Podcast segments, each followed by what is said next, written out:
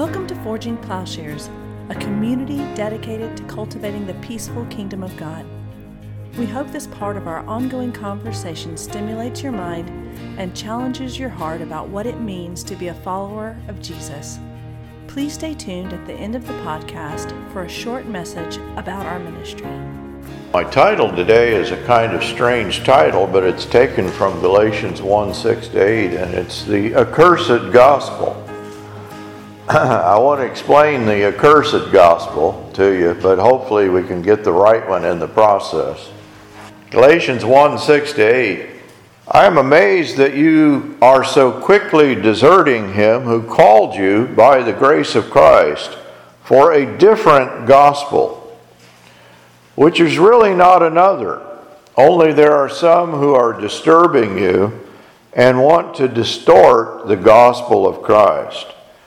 But even if we or an angel from heaven should preach to you a gospel contrary to what we have preached to you, he is to be accursed.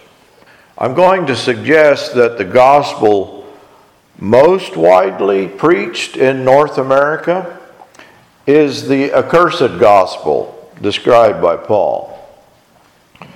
And Paul's accursed gospel is one that makes the law primary and Christ secondary. So that Christianity is reduced to a contract rather than a covenantal relationship. What to call this gospel is a problem. Some would say it is Lutheranism, but that may not be fair to Luther. So we'll just call it by Luther's term, and that's justification by faith. It's Both justification and faith, they come to mean something different over and against what the New Testament means by these terms. In this understanding, the Old Testament, an Old Testament law, which is, of course, the problem here in Galatia, was thought to be a system in which one is justified or made right in the eyes of God through works of the law. And of course, no one can keep the law perfectly. And therefore, everyone fails to be justified. And this produces feelings of guilt and depression. But luckily, there is the gospel that allows us to be justified not by works, but by faith. And so, whenever anyone hears the gospel, I'm describing this false gospel. So, when everyone hears the gospel, they are so happy to be relieved of their burden of guilt, which they already knew about, because they already knew about their sin, they already knew about who God is, uh, they already understand their guilt for sin, but now they realize what they have to do is have faith and their sin problem is taken care of. That's kind of a brief justification by faith gospel. Now, there are several problems in this system. First of all, law is the standard or measure for Christ and faith. Rather than Christ completing or fulfilling the law, there is, there's a kind of outright contradiction well, there's several contradictions in the scheme. First of all, there's a contradiction between what people can know, they have great capacity for knowing, and almost no capacity for doing. And under this system, everyone, both Jews and Greeks, recognize that God is omnipotent, God is omniscient, and that God is just, and that He has a law which everyone must obey perfectly if they're going to be justified in the sight of God. And of course, with Jews have this law in written form, and Gentiles have it just from nature, written on their heart. And so, in this understanding, this false gospel, all have capacity to recognize God and His absolute standard, but no one has the capacity to live up to the standard. And this really comes partly from the doctrine of original sin as we get it from Augustine. And that is, everyone knows enough about God to know his perfect standards, but no one knows enough or has capacity enough to do it. or to keep the standard. And so we all know enough to feel really depressed. And our situation is such that when somebody tells us about Jesus, we should instantly recognize that Christ died to meet the requirements of the law, and now our problem is solved. And so the question arises as to exactly what law we're talking about. That is, the law which both Jews and Gentiles share. Is it something along the line of the Ten Commandments? Do we expect everyone to know about the Ten Commandments? Well, the Ten Commandments involves Sabbath keeping. It involves the details about sexual morality. If it concerns the details of the Jewish law, should we expect everyone to know in their heart that you're not supposed to eat blood? Or that you're not supposed to actually, men are not supposed to cut their forelocks. Or that, is everyone going to know about circumcision? We might think it is an easy thing to glean a universal ethical standard from the Jewish law, that is, to be able to separate the ethics from the details of the law. But this turns out not to be so easy. Well, maybe you want to say that there's not just one law code, but two. There's the Jewish law code and then the other one. Douglas Campbell concludes either the model must claim that the Jewish law in all its detail is derivable from the cosmos, that is, through natural revelation, or it must work with two ethical systems.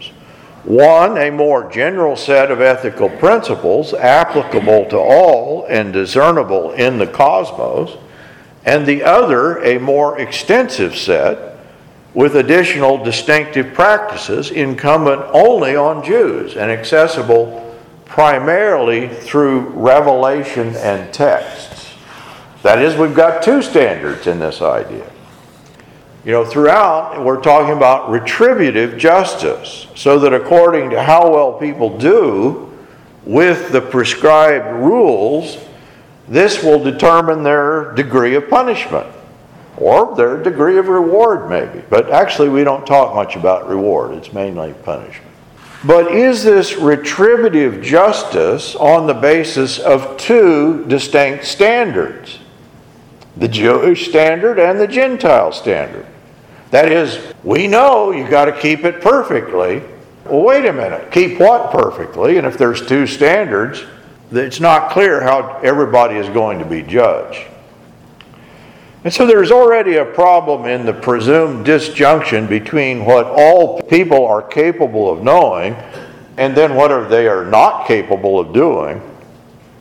But there's also a problem here in that they have these intellectual capacities I just presume that this cannot be the case. Having lived in a foreign country where most people are not exposed to Christianity, I've never met anyone who had the basic understanding that is passed down in justification theory that everybody is presumed to know.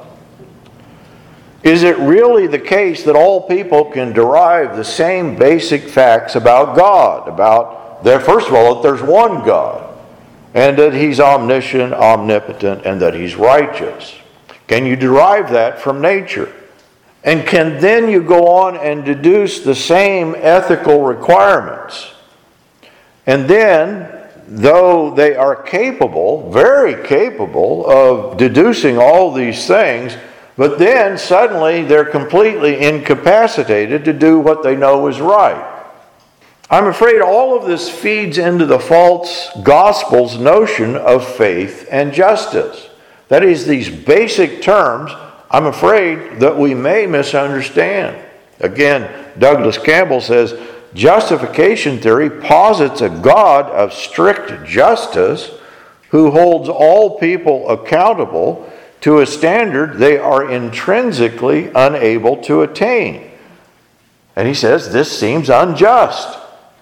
And certainly, the Bible says we've all sinned, we've all fallen short of the glory of God.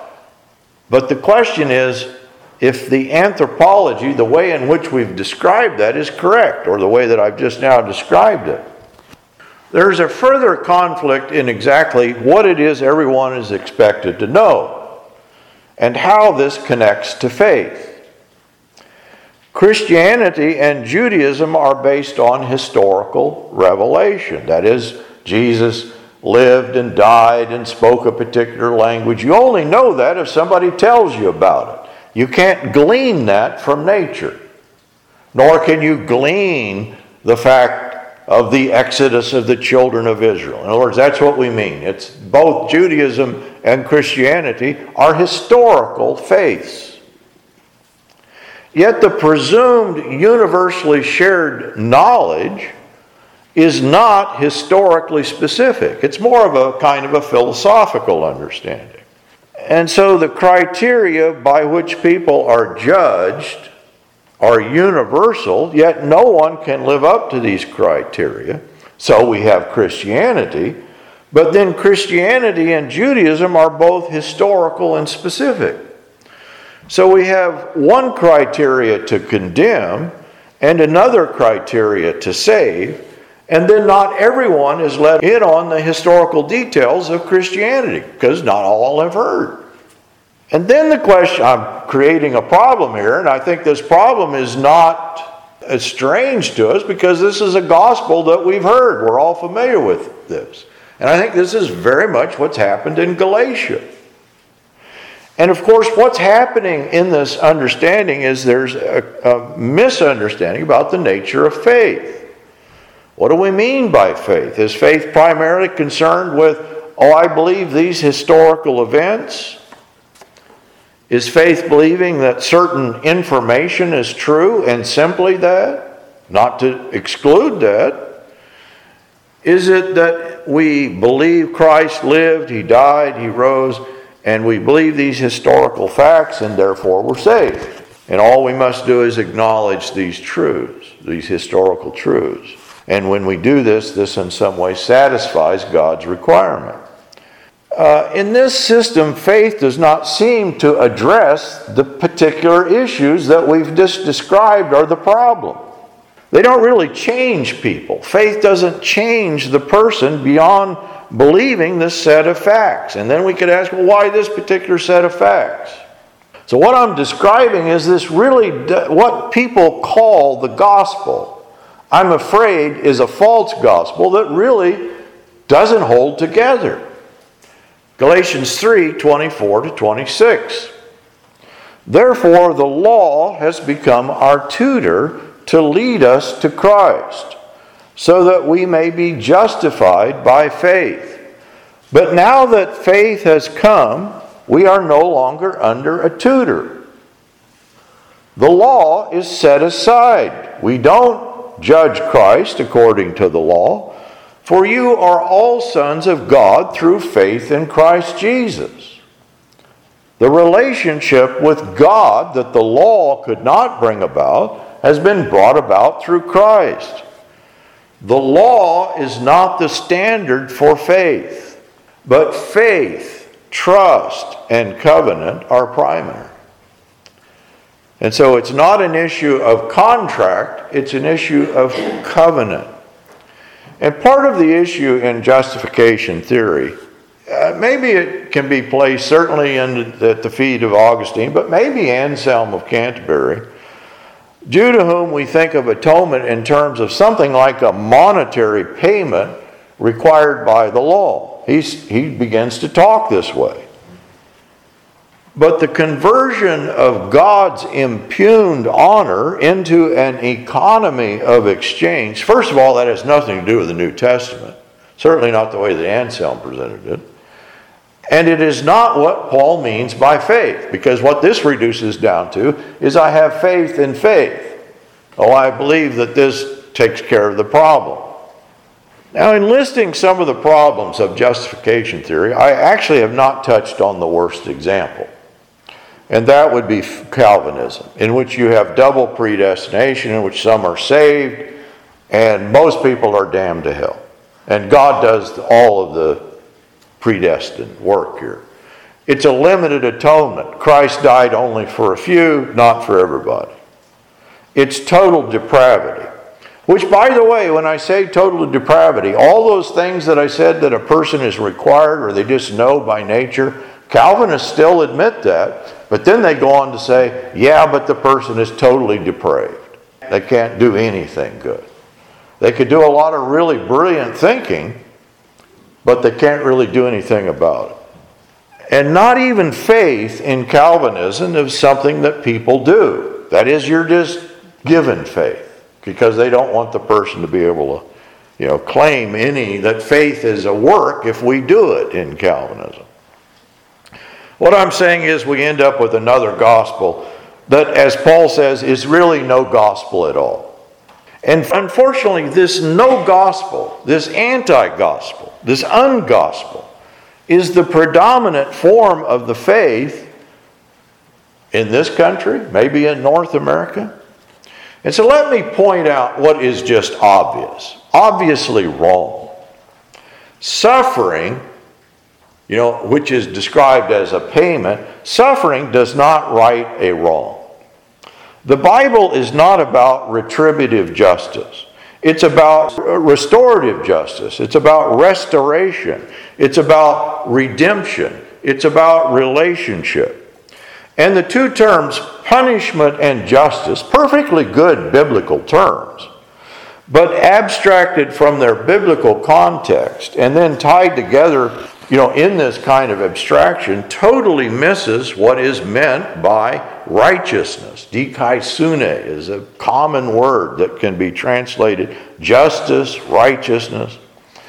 It's not simply a legal abstraction, but it's a description of God. It's a description of the personhood of God, which is shared with humans in Christ by faith. That's the significance of faith.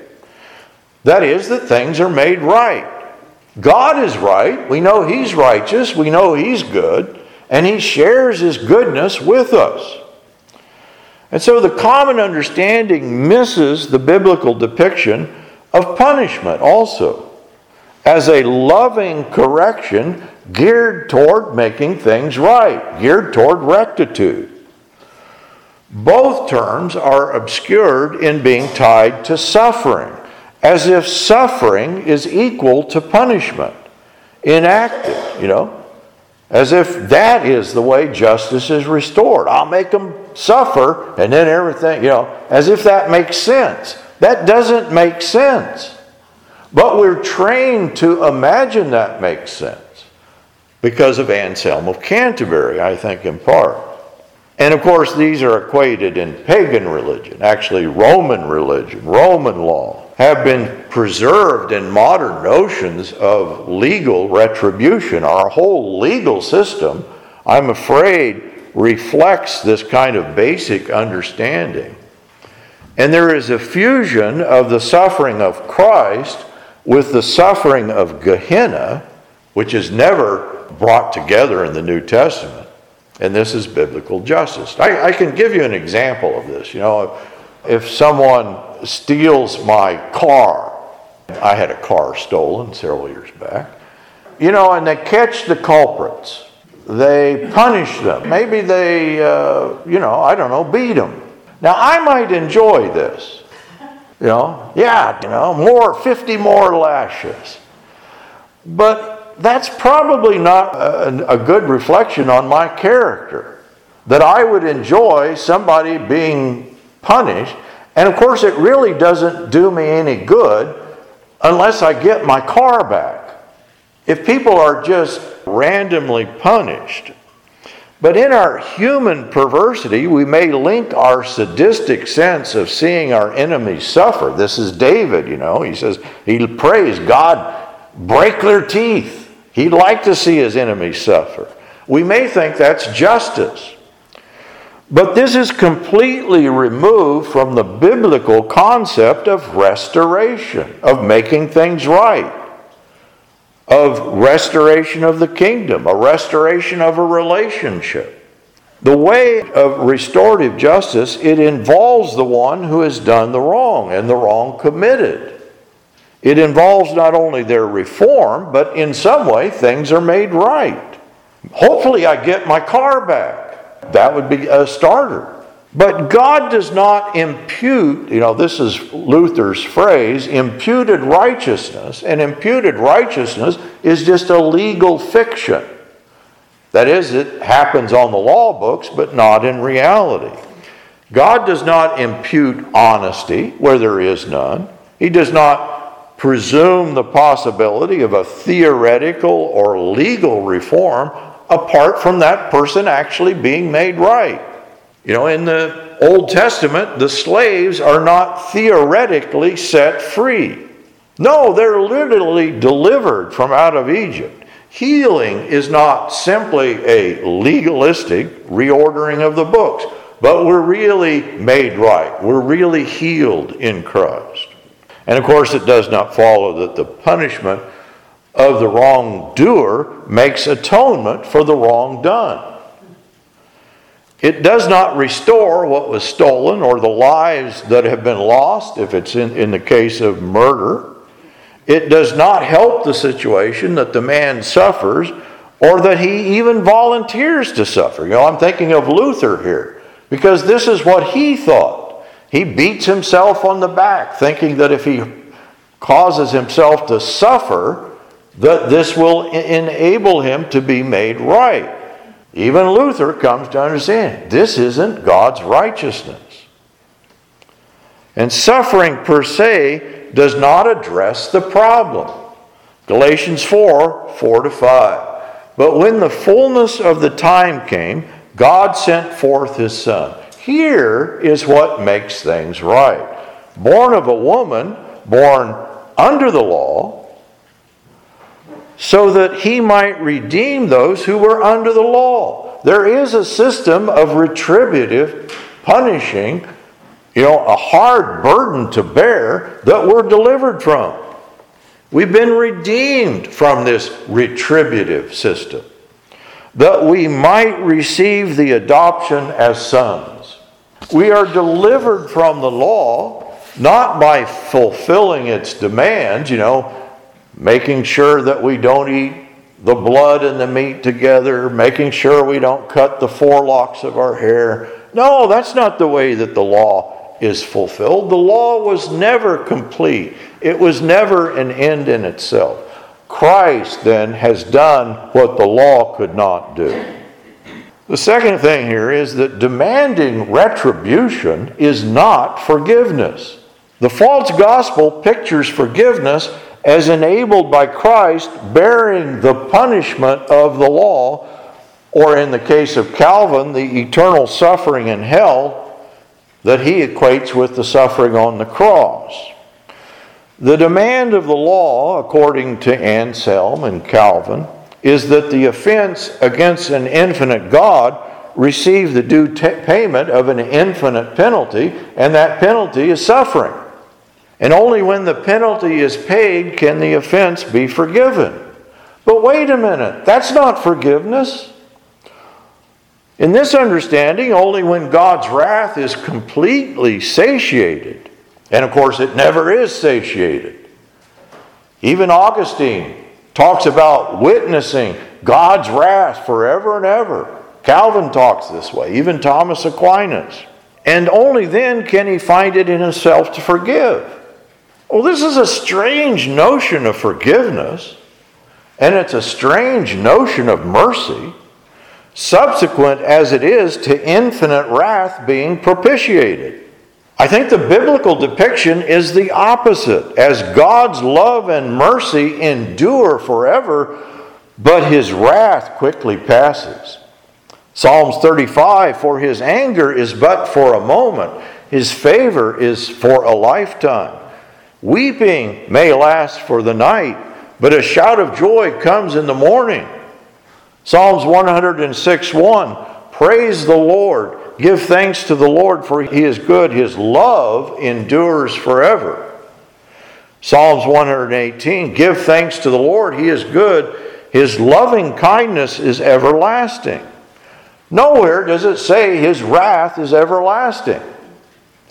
Isaiah 12 1 Then you will say on that day, I will give thanks to you, O Lord, for although you were angry with me, your anger is turned away and you comfort me. Mercy, forgiveness, is a key attribute of God. But the false gospel subsumes mercy under the attribute of wrath as if wrath is an attribute, a, a, prime attribute of God, and it's not. And most of us would not consider it merciful to demand those who have wronged us be executed first. You know, somebody steals my car and they give him capital punishment and say, Good, now I'm satisfied, I forgive you. No, that's not forgiveness. It would be considered diabolical should we desire that those who have transgressed us be tortured forever. And then we offer our mercy. And that's what's actually being said about the picture of the cross.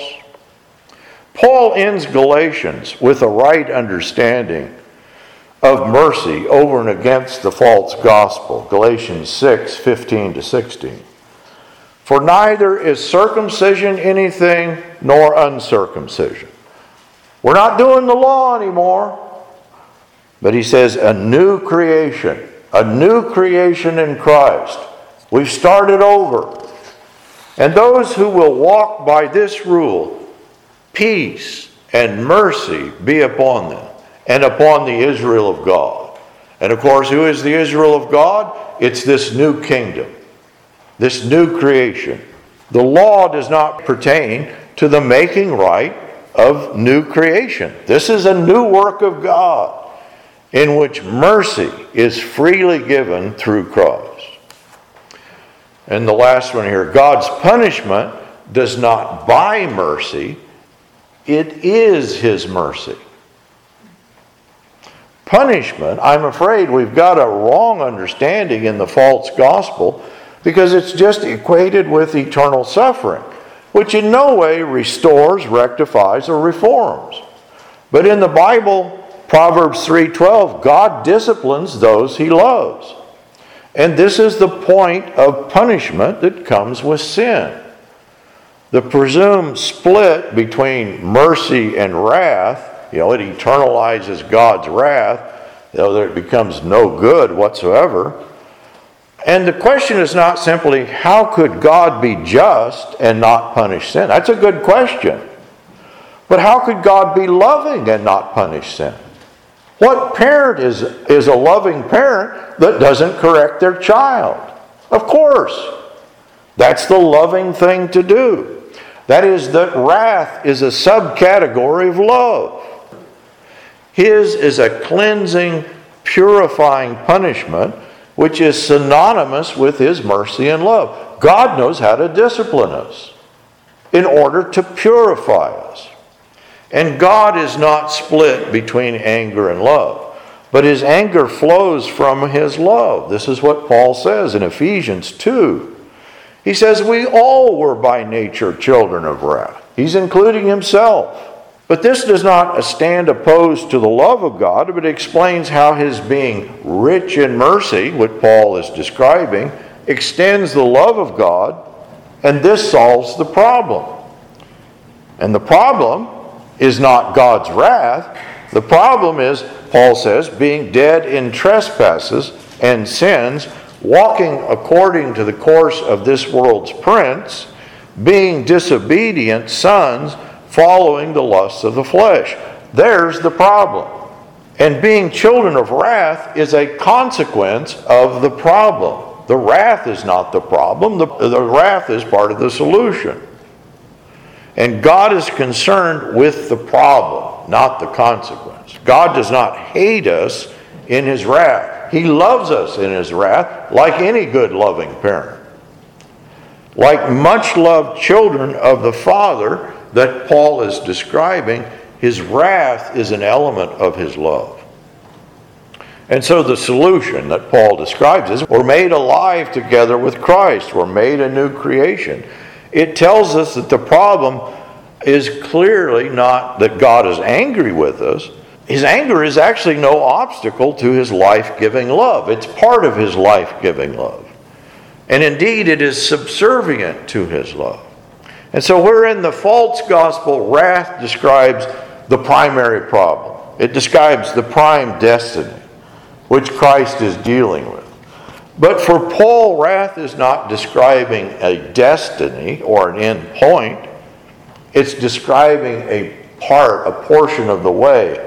Paul does not mean that people were destined for wrath, and that's the end of the story. He's talking about himself. And in this case, in, the, in both Ephesians and Galatians, he's talking about Jewish Christians. He means that he and they and we were acting in a fallen way like those who deserve God's wrath. And wrath, then, the sons of wrath, it's a common phrase in the Old Testament. Well, continually, the sons of wrath are the very ones who are shown mercy. As Paul says, we are being built together into a dwelling of the Spirit of God. And the way to enter this dwelling is not, as in the false gospel, through bypassing or foregoing the divine wrath, as if it's directed somewhere else. No, we need discipline. And so, where the false gospel absolutizes wrath, it splits God the Father and the Son. And the passage from wrath to love you know, it's pictured as like a change in God. But what we've described is no, God is always a loving God.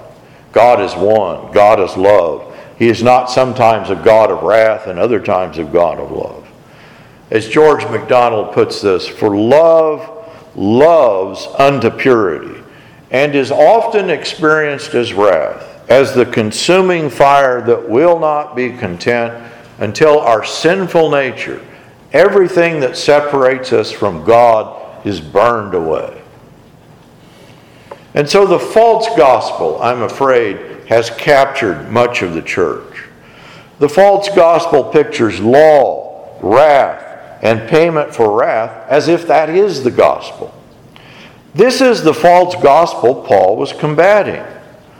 The false gospel continues to teach the lie in making law, death, and wrath absolute. Christ exposes the lie of sin and reverses this orientation to the law slavery to the law, slavery to the fear of death, slavery to the fear of God's wrath. Christ relegates death and the law of sin and death, these are secondary. He displaces them with the truth, his resurrection life. And so let's close Galatians 4 6 to 7. Because you are sons, God has sent forth the Spirit of His Son into our hearts, crying, Abba, Father. Therefore, you are no longer a slave, but a son, a daughter, a child, and if a child, then an heir through God. And then verse 4 9, the conclusion but now that you have come to know God, or rather to be known by God, how is it that you turn back to the weak and worthless elemental things of the false gospel? I'm afraid we are guilty very often of turning back to the elemental law. Paul says, Do you desire to be enslaved all over again? God forbid. We have the gospel of truth let's adhere to that gospel and not the false gospel. Forging Ploughshares is a community dedicated to cultivating the peaceful kingdom by providing in depth, transformative biblical and theological education and discipleship. If you have found this podcast valuable, please remember to share on social media. If you have questions about what you've heard, or if you'd like to learn more about how you can get involved with Forging Ploughshares or even support this ministry financially, please visit our website, forgingploughshares.org.